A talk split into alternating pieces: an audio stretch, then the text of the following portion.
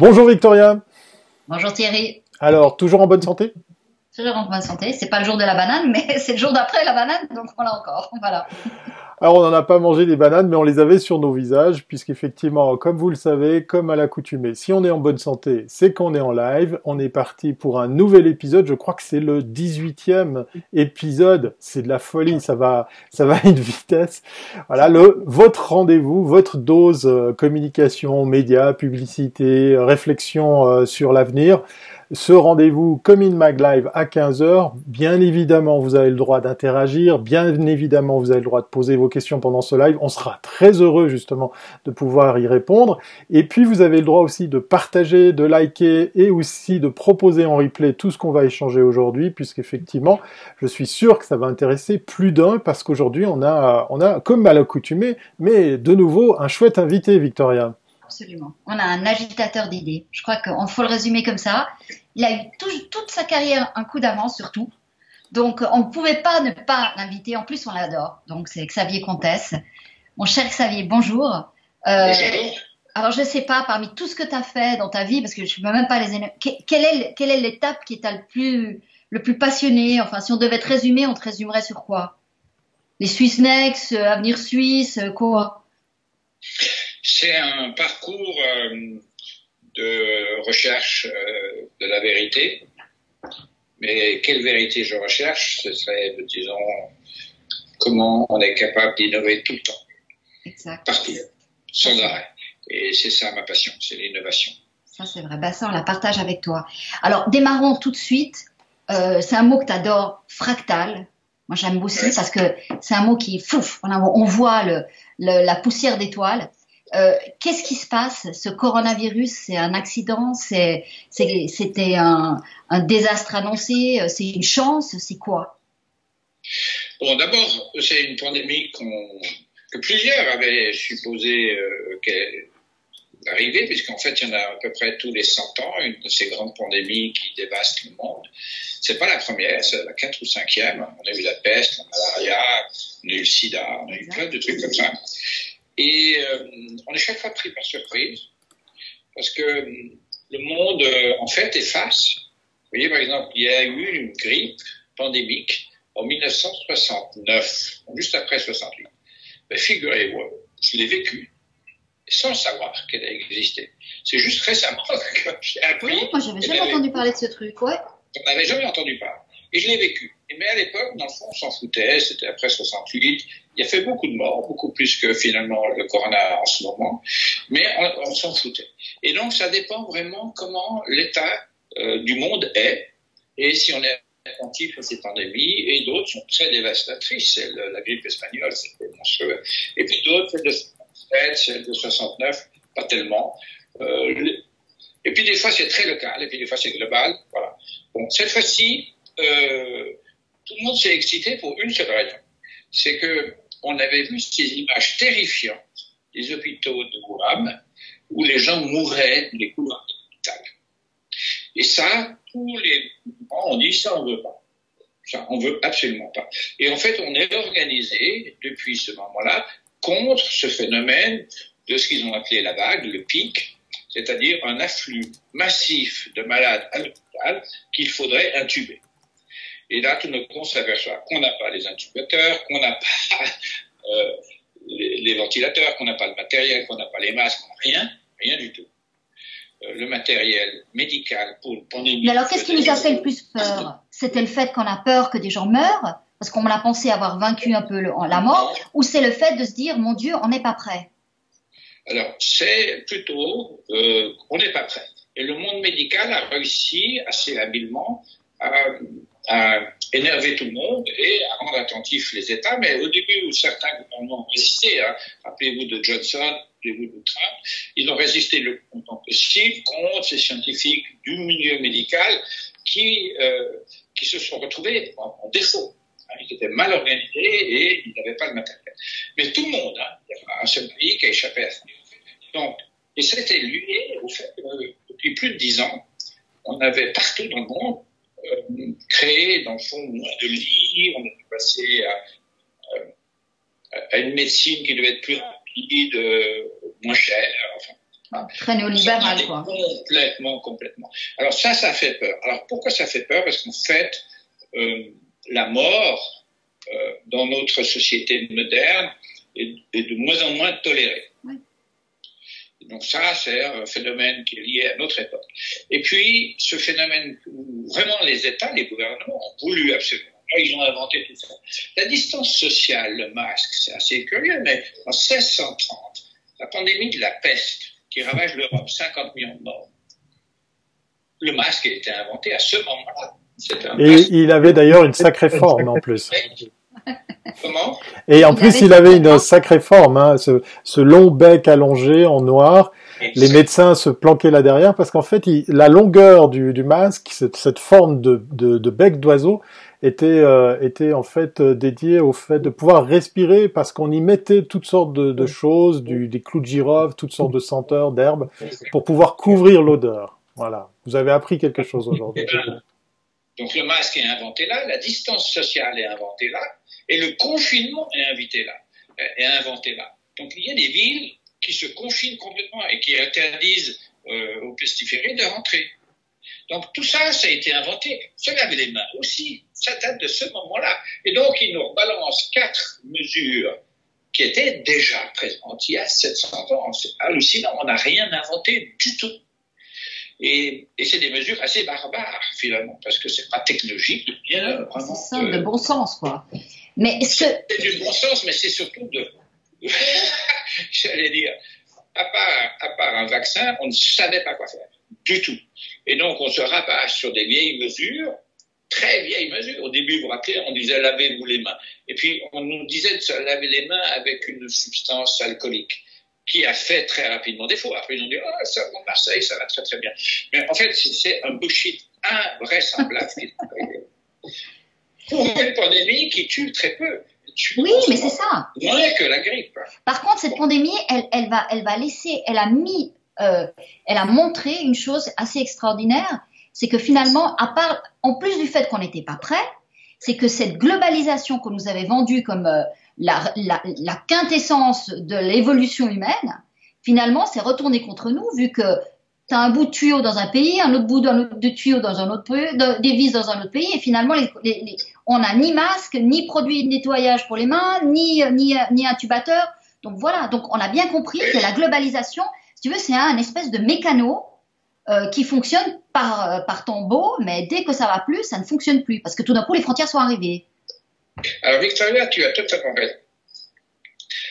Cette pandémie, maintenant, tirons les leçons. C'est là, été mal géré, on en est là. Maintenant, on ne va pas se plaindre, on laissera faire les avocats, il y en a qui vont attaquer certainement. Euh, il y a eu beaucoup d'erreurs, mais maintenant on en est. La première chose qu'on peut conclure, c'est effectivement que la globalisation dont tu parles, je vais essayer de faire une nuance entre globalisation et mondialisation. C'est deux termes qu'on utilise souvent l'un pour l'autre. Alors, moi, je les nuance de la manière suivante. Tous les deux désignent, le fond, le globe c'est le même objet, mais je dirais que la mondialisation, c'est le fait qu'une entreprise vende sur le marché du monde ses produits ou ses services. Et la globalisation, c'est le fait qu'une entreprise produit sur le monde euh, ses projets, euh, ses produits ou ses services. Donc la globalisation signifie que je me suis étalé sur le monde pour produire un iPhone, par exemple. 44 pays sont impliqués dans le processus, les entreprises dans 44 pays différents. Tandis que la mondialisation, par exemple, pour une montre 100% suisse, montre fabriquée euh, à la vallée de Joux, eh ben, cette entreprise est mondiale, parce que bon, dans le monde entier, le même produit, fabriqué un seul endroit. Ça, c'est la mondialisation. L'autre, c'est la globalisation. Ça nous permet de distinguer. Alors, pourquoi je fais cette distinction? Parce que le coronavirus nous a montré ce que tu viens de dire. C'est-à-dire, dans la globalisation, cette longue chaîne, si un fait défaut, c'était la Chine, tout le système s'arrête. Et donc, on ne peut plus produire des iPhones, on ne peut plus produire même des médicaments en Suisse, puisque les produits de base sont faits en Chine. Et donc, tout le monde s'aperçoit que c'est infernal. Donc, renaît, c'est pour ça que je, le, le concept de globe. Donc, en gros, c'est-à-dire, j'ai une conception globale, mais j'ai une action locale. Alors, par exemple, je prends l'exemple, Swisscom est une entreprise locale. Tous ces, tous ces appareils, c'est Huawei, c'est Ericsson, etc. Toute la logique, elle est globale. Tous les softwares sont globaux, mais ils agissent sur un territoire localement. Et là, on voit bien ce que c'est global. C'est prendre du globe. Alors, le, ce qui est sorti pendant cette crise, c'est évidemment les imprimantes 3D, qui, tout d'un coup sont partis à, à, toute vitesse, parce qu'elles sont très globales. J'ai un logiciel qui me permet de downloader un produit global et puis je le produis localement. Mais euh, le l'enseignement à distance, c'était la même chose. On a utilisé des logiciels, hein, comme plein, euh, mais là, on voit, on voit que, enfin, je sais pas si Thierry, tu veux poser une question. Oui, oui, moi j'en avais une parce que j'aime bien l'exemple des, des, imprimantes 3D. J'aime aussi le fait que cette crise, on parlait hors caméra que ça fait seulement deux mois, hein, on va bientôt arriver à deux mois pour pour la Suisse, et, et, déjà on voit euh, les effets sur la nature, sur la consommation. Alors je vais pas te demander d'être un, un teaser de bonne aventure ou de lire dans la, la, la boule de cristal, mais est-ce qu'à ton avis comme le dit par exemple le fondateur de Slack, il sera impossible de revenir en arrière, par exemple sur le télétravail. Est-ce que, à ton avis, on va, on va prendre en considération ce qui, a, ce qui a été vécu pour changer nos habitudes? Et je reviens sur l'exemple de, de, de, tous ces produits qui dépendent de tous ces pays. Est-ce que ça, ça va changer? Est-ce qu'on va revoir l'industrialisation de tous nos produits de consommation? Est-ce qu'on va en consommer moins? Est-ce qu'on va en fabriquer moins? Est-ce qu'on va revoir les chaînes de fabrication? C'est voilà, c'est peut-être quand même une boule de cristal que je te demande de consulter. Alors non, en, fait, euh, historiquement, toutes ces pandémies ont été suivies par, euh, on revient aux affaires comme avant, toutes historiquement. Donc on a toujours refait les mêmes conneries qu'on faisait avant, après, en gros. Ce qui a changé, c'est le mindset, hein, c'est la manière de penser mmh. le monde. Chaque fois. Donc la peste, par exemple, a amené une très grande méfiance, d'ailleurs même une chasse aux sorcières. Euh, après, l'Église a pris le pouvoir. Mais, par exemple, la malaria et cette pandémie qu'il y a eu euh, sur Londres ont permis euh, la montée de la science, la médecine et la science. Cette fois-ci, euh, pendant la grippe espagnole, c'était les techniciens qui ont pris le dessus. Hein, tout le siècle dernier, c'est parti de la science. Hein, technologie. Et puis maintenant, je dirais, il y a trois trucs qui ont pu surgir. C'est évidemment une puissance des applications, l'IoT, si vous voulez, hein, le téléphone mobile et ses applications très très puissantes. Euh, l'intelligence artificielle, c'est quand même l'intelligence artificielle qui court après le vaccin et qui court après la, la pandémie. Et puis la, la, dernière chose, c'est les 3D printing. Hein, donc ça. Ces trois aspects-là sont là pour toujours. Donc Internet et l'éducation, c'est comme tu dis, le télétravail, le téléenseignement et tout ça sont installés pour toujours. Je dis toujours que le téléenseignement en dix semaines a fait plus de progrès qu'en dix, que lors des dix dernières années. Absolument. Et le télétravail aussi. voilà. Tout ça a pris un énorme accélérateur. Alors, c'est pour ça que ça ne va pas changer. Et, et, que tu as raison, le, le, que ça va changer. L'économie, elle a vu surgir trois éléments forts qui vont rester. Et puis d'autres éléments faibles vont disparaître. Je pense que la manière dont on voyage, les grandes croisières dans ces grands bateaux qui, qui aboutissaient à Venise, c'est foutu. Ouais. Qui se remettent dans un, un, enfer pareil. Il y a eu trois bateaux qui ont été attaqués par, euh, par la pandémie c'est des enfers. On, on, va en faire des films de, de Hollywood de ça. Mais, mais c'est fini. On a peur de ça. Ah c'est vrai, c'était horrible.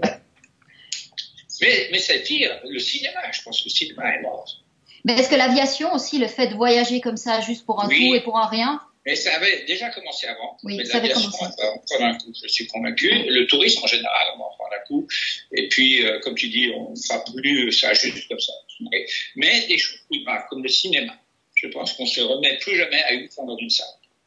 Alors, dans, dans, ce IoT et puis cette intelligence artificielle euh, et aussi les 3D, ce qui est intéressant, c'est que si tu veux, dans le même temps, on, on voit un retour de l'État, une, une, disons un besoin d'État, et en même temps, on a un, un, avec ces nouvelles technologies, si tu veux, la, la, les données privées vont être de moins en moins privées vu que tout va être connecté, on va être de plus en plus suivi, traqué.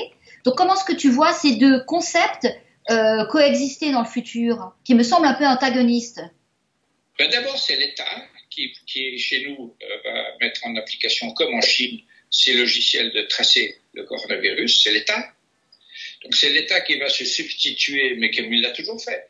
L'État, la, la, la, protection des données est vraie pour les citoyens entre eux ou les entreprises, mais pas pour l'État. L'État, c'est tout Toujours. Mais, mais, mais l'État ne veut pas. Et ce que je disais dans, dans cet antagonisme, tu as une, un, un, pouvoir euh, euh, public qui veut garder la, la, la, la, donnée pour la sécurité et va pas vouloir le donner à des entreprises privées. Parce que là, on... l'État n'a pas la donnée pour la sécurité. L'État a la donnée pour contrôler le citoyen, pour ses impôts, pour où il habite. C'est clair, ça c'est vrai. C'est la fonction de police. Oui, oui, oui, oui c'est juste.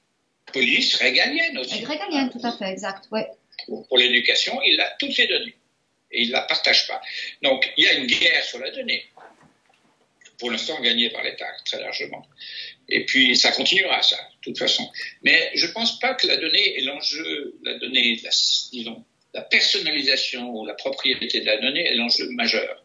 Parce que les Chinois qui, ont, qui sont sous contrôle étatique fort depuis plus longtemps que nous, 3000 mm. ans, Ouais, euh, déjoue, déjoue très bien le système. Hein.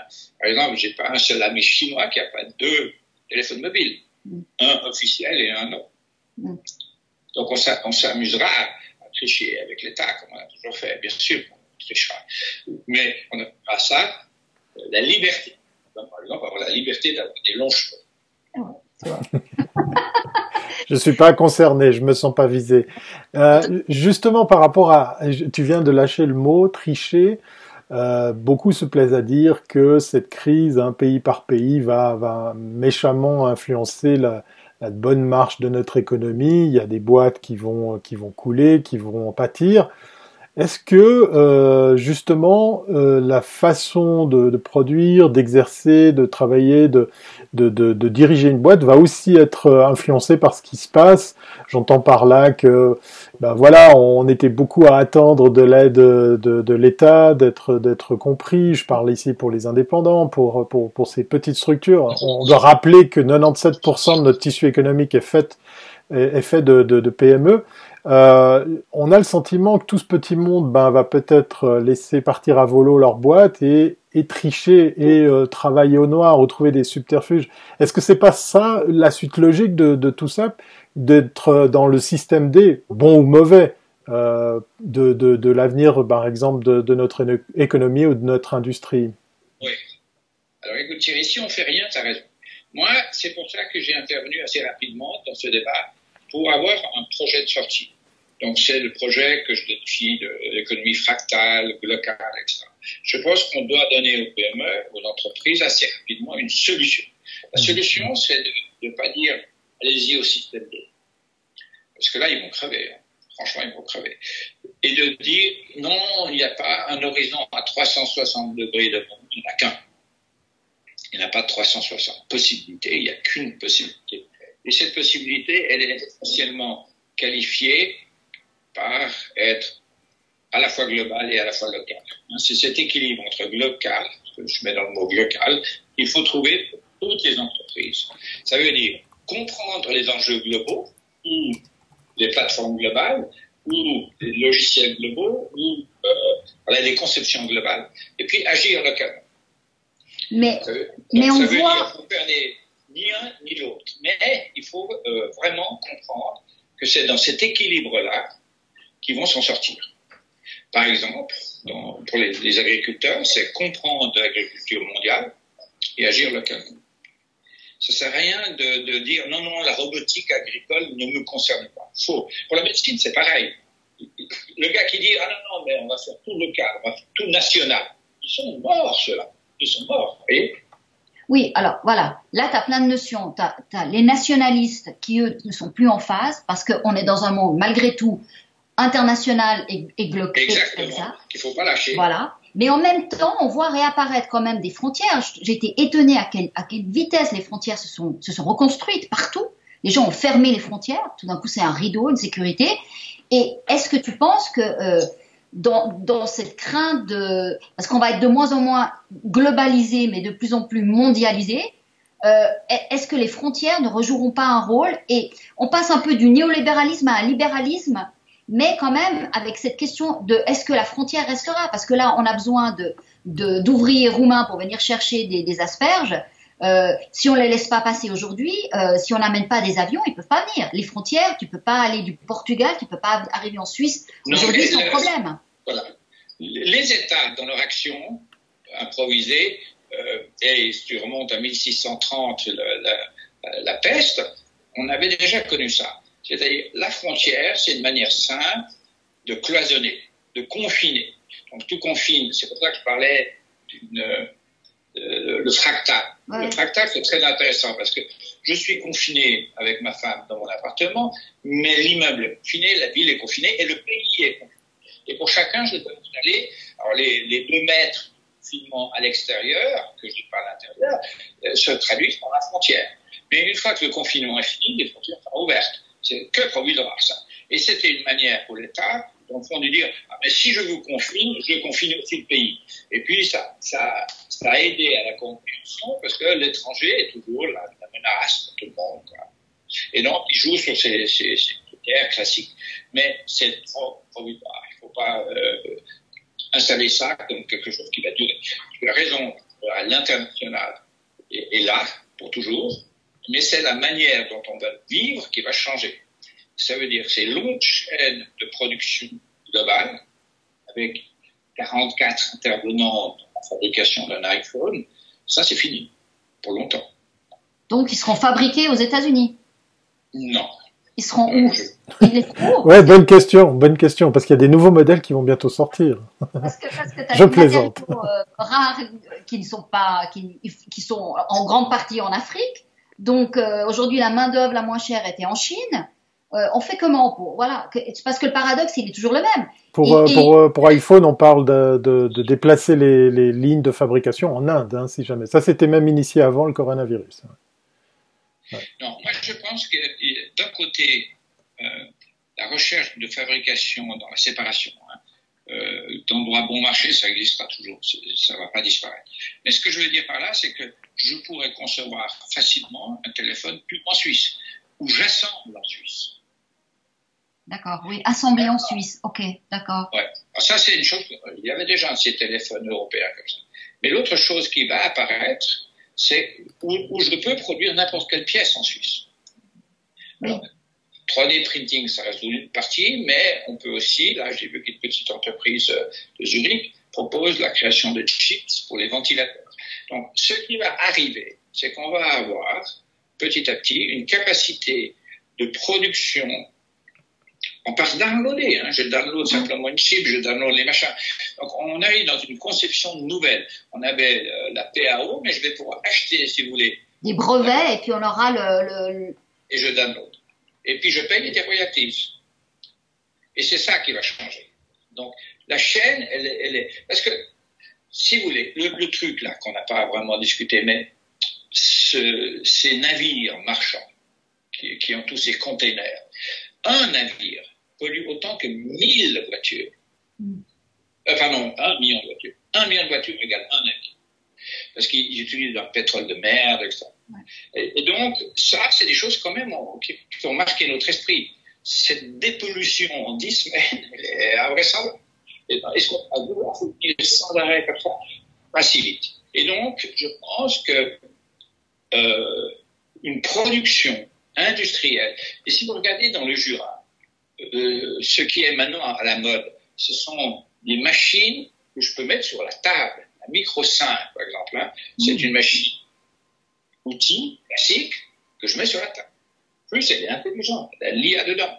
Donc, on, on, va vers une miniaturisation. Demain, je pense que je mets une usine dans un, dans un, dans un camion. Donc, le monde va venir encore plus à nous. On a eu les ordinateurs et demain, on va produire sur place on, s'échangera des brevets, des, Ce qui sera global, des patterns. Le marketing, peut-être même le marketing sera global, et puis il y aura un usage local. Et dans le marketing, si on regarde bien tous les concepts, ils sont internationaux, ils ne sont pas locaux. Il n'y a rien de local. Oui, sauf qu'on voit quand même aujourd'hui arriver dans le marketing le besoin de mieux connaître le marché, si tu veux. Euh, oui, oui. Et on le voit bien, euh, tu as des données, par exemple, en Allemagne, le e-commerce ne, ne, fonctionne pas aussi bien que peut fonctionner dans d'autres pays, parce qu'après, tu as des traditions, tu as aussi un réseau de, de, de, de un maillage de magasins qui est différent. Enfin, il y a tout. Entièrement d'accord. C'est pour ça que le concept de local va bien. Oui, tout à fait. Non, non, tout à fait. global et une, une action locale. Est-ce que est-ce que tout ça aura une influence sur nos modes de consommation? Parce que je t'entends dire euh, l'industrie qui arrive sur la table de la cuisine, euh, l'impression 3D, la possibilité de produire, ou en tout cas d'assembler plus facilement et, et, et localement. Est-ce que ça, ça va influencer, influer, influer le, le, le, rythme avec lequel on consomme? Est-ce qu'on va baisser? Est-ce qu'on va consommer différemment? Est-ce que ça va rien changer? Bon, De toute façon, je, je on va les consommer différemment. Ça a déjà commencé. Alors, en quantité, je ne sais pas le dire exactement, mais différemment, sûrement. Euh, mais si je reviens, par exemple, sur ces histoires de 3D et la manière dont il y, a, il y a des jeunes gens qui m'ont contacté, qui ont lancé un réseau mondial euh, de gens qui détiennent des imprimantes 3D pour euh, faire ces, ces, fameux masques avec une grande visière. Hein. Bon, ben, c'est un logiciel qui a été fait d'ailleurs, je crois, en Italie, et puis qui est parti dans le monde entier en open source. Et puis là, il y a des réseaux de jeunes qui se font ça. Et c'est un peu ces jeunes qui étaient sûrs des questions d'environnement, qui vont sur production en se disant ah mais non quand même il faut être local. Moi je mesure ça à travers des, choses vraiment vues de moi. Et donc ça ça va se faire. Sur la quantité, c'est très difficile à dire. Je ne sais pas il y aura moins d'argent. Hein. Il faut voir une chose, c'est que mmh. pour perdre l'emploi, euh, les États se sont endettés, ils vont donc augmenter les impôts, l'immobilier va s'effondrer, donc il y aura moins d'argent. Donc il y aura moins de consommation. On, on va plutôt faire de la déflation que de l'inflation, c'est sûr ça. Ouais, donc on ira vers des choses. Donc l'environnement, quelle place aura l'environnement? Comme je te le disais avant, je trouve très étonnant que, alors qu'on est en train d'atteindre les objectifs de moins de 30% de, de, pollution, euh, on oui, en, si peu de temps, c'est incroyable. Où est, où est Greta? Oui, j'allais poser la question. Où, est, où est-ce qu'elle est Où sont les verts Où sont les écolos? Ils sont, ils sont passés où tous ces gens qui nous faisaient la morale? Moi, je comprends pas. Greta, elle, Greta, elle a perdu. Elle a perdu, oui, elle a eu la grippe aussi. Je Elle a perdu. avec Greta, son problème, c'est que, en fait, euh, bon, je vais pas regarder sa, sa, psychologie, mais Greta, elle était très bonne à engueuler les gens. Et s'il n'y a plus rien, quoi faire Mais c'est ça. Voilà. Donc, en fait, les, les... mais ça, c'est les ultraverts. Mais le, le, le, fond du verre reste, je suis convaincu. C'est-à-dire le message fondamental sur euh, moins polluer, moins utiliser d'énergie, tout ça, ça va rester. Ouais, ouais, ça va ça, ça, ça va pas disparaître. alors, comment on arrive vers la fin de notre demi-heure qui est passionnante, on aura pu parler une heure avec toi. Est-ce que, alors juste pour mhm. résumer, est-ce qu'on va vers un meilleur monde? Est-ce que c'est une chance qui nous, qui nous est arrivée Moi, je pense que pour les jeunes, c'est génial parce qu'en fait, ils ont pour la première fois une, euh, monde table rase. Moi, j'ai pas eu ça dans ma vie. Moi, j'avais un vieux monde qui était tout le temps là. J'étais tout le temps dans le vieux monde. C'est pour ça que toi, tu me dis, voilà, il est provoquant, etc. Mais moi, ce vieux monde, dans lequel j'ai vécu toute ma vie, il m'a fait chier tout le temps. Mm. Eh ben, eux, ont cette chance de refaire un autre. C'est extraordinaire. La prochaine décennie, elle est extraordinaire parce qu'il est possible d'avoir une feuille blanche et de refaire Je suis d'accord avec toi. Moi, je l'avais appelée la décennie heureuse avant de savoir ce qui allait se passer. Mais j'y crois. Mais j'y crois. C'est la décennie heureuse. Formidable. Et c'est les jeunes qui vont porter ce nouveau monde. On verra comment ils le dessinent. Mais nous, on avait un, vieux monde sur le dos. Ouais, c'est vrai. Sur, euh, tout le temps. Ouais. C'était agaçant. À, à, dire, à dire que l'année passée, on était tous à se réjouir de 2020 parce que 2019 était une année de merde. Comme quoi. Hein. Alors, moi, j'ai appelé ça, alors retenez ça, j'appelle ça le reset. C'est une année ah reset. Oui, très très bon terme. Oui, effectivement, il y a eu des, des, mises à zéro dans pas mal de domaines. C'est vrai que c'est ce qu'on va retenir de, de, de, cette crise. Xavier. Et on reset quoi? Son logiciel. Ouais, ouais. Oui, autant personnel que économique, euh, la société à tous les niveaux. À tous les niveaux. Xavier Eh ben, Comtesse, agitateur d'idées et passionnant débat. Merci à toi pour ce temps et ce partage. C'était vraiment euh, très très bien. D'ailleurs, ça devrait vous donner envie euh, à vous toutes et à vous tous qui avez regardé ce live de le partager. Vous avez le droit, hein, c'est un peu fait pour ça. Vous avez le droit aussi de venir le revoir. Vous avez le droit aussi de, de commenter à nouveau. On se fera fort de, de répondre à, à vos interactions. On, merci- on remercie encore une fois notre invité euh, avec lequel on pourrait passer l'après-midi parce qu'effectivement, je pense qu'il y a, il y a matière. on va, on va vous dire, euh, Victoria, euh, à demain, je crois. Hein, c'est reparti. Demain, c'est quoi? Jeudi. Il reste encore deux lives cette semaine, donc notez bien demain 15h. Oui, attends, je comprends, c'est vrai que ça a été- Voilà, donc on vous donne rendez-vous demain 15h, même endroit, et puis euh, portez-vous bien d'ici là. Parfait. Au revoir.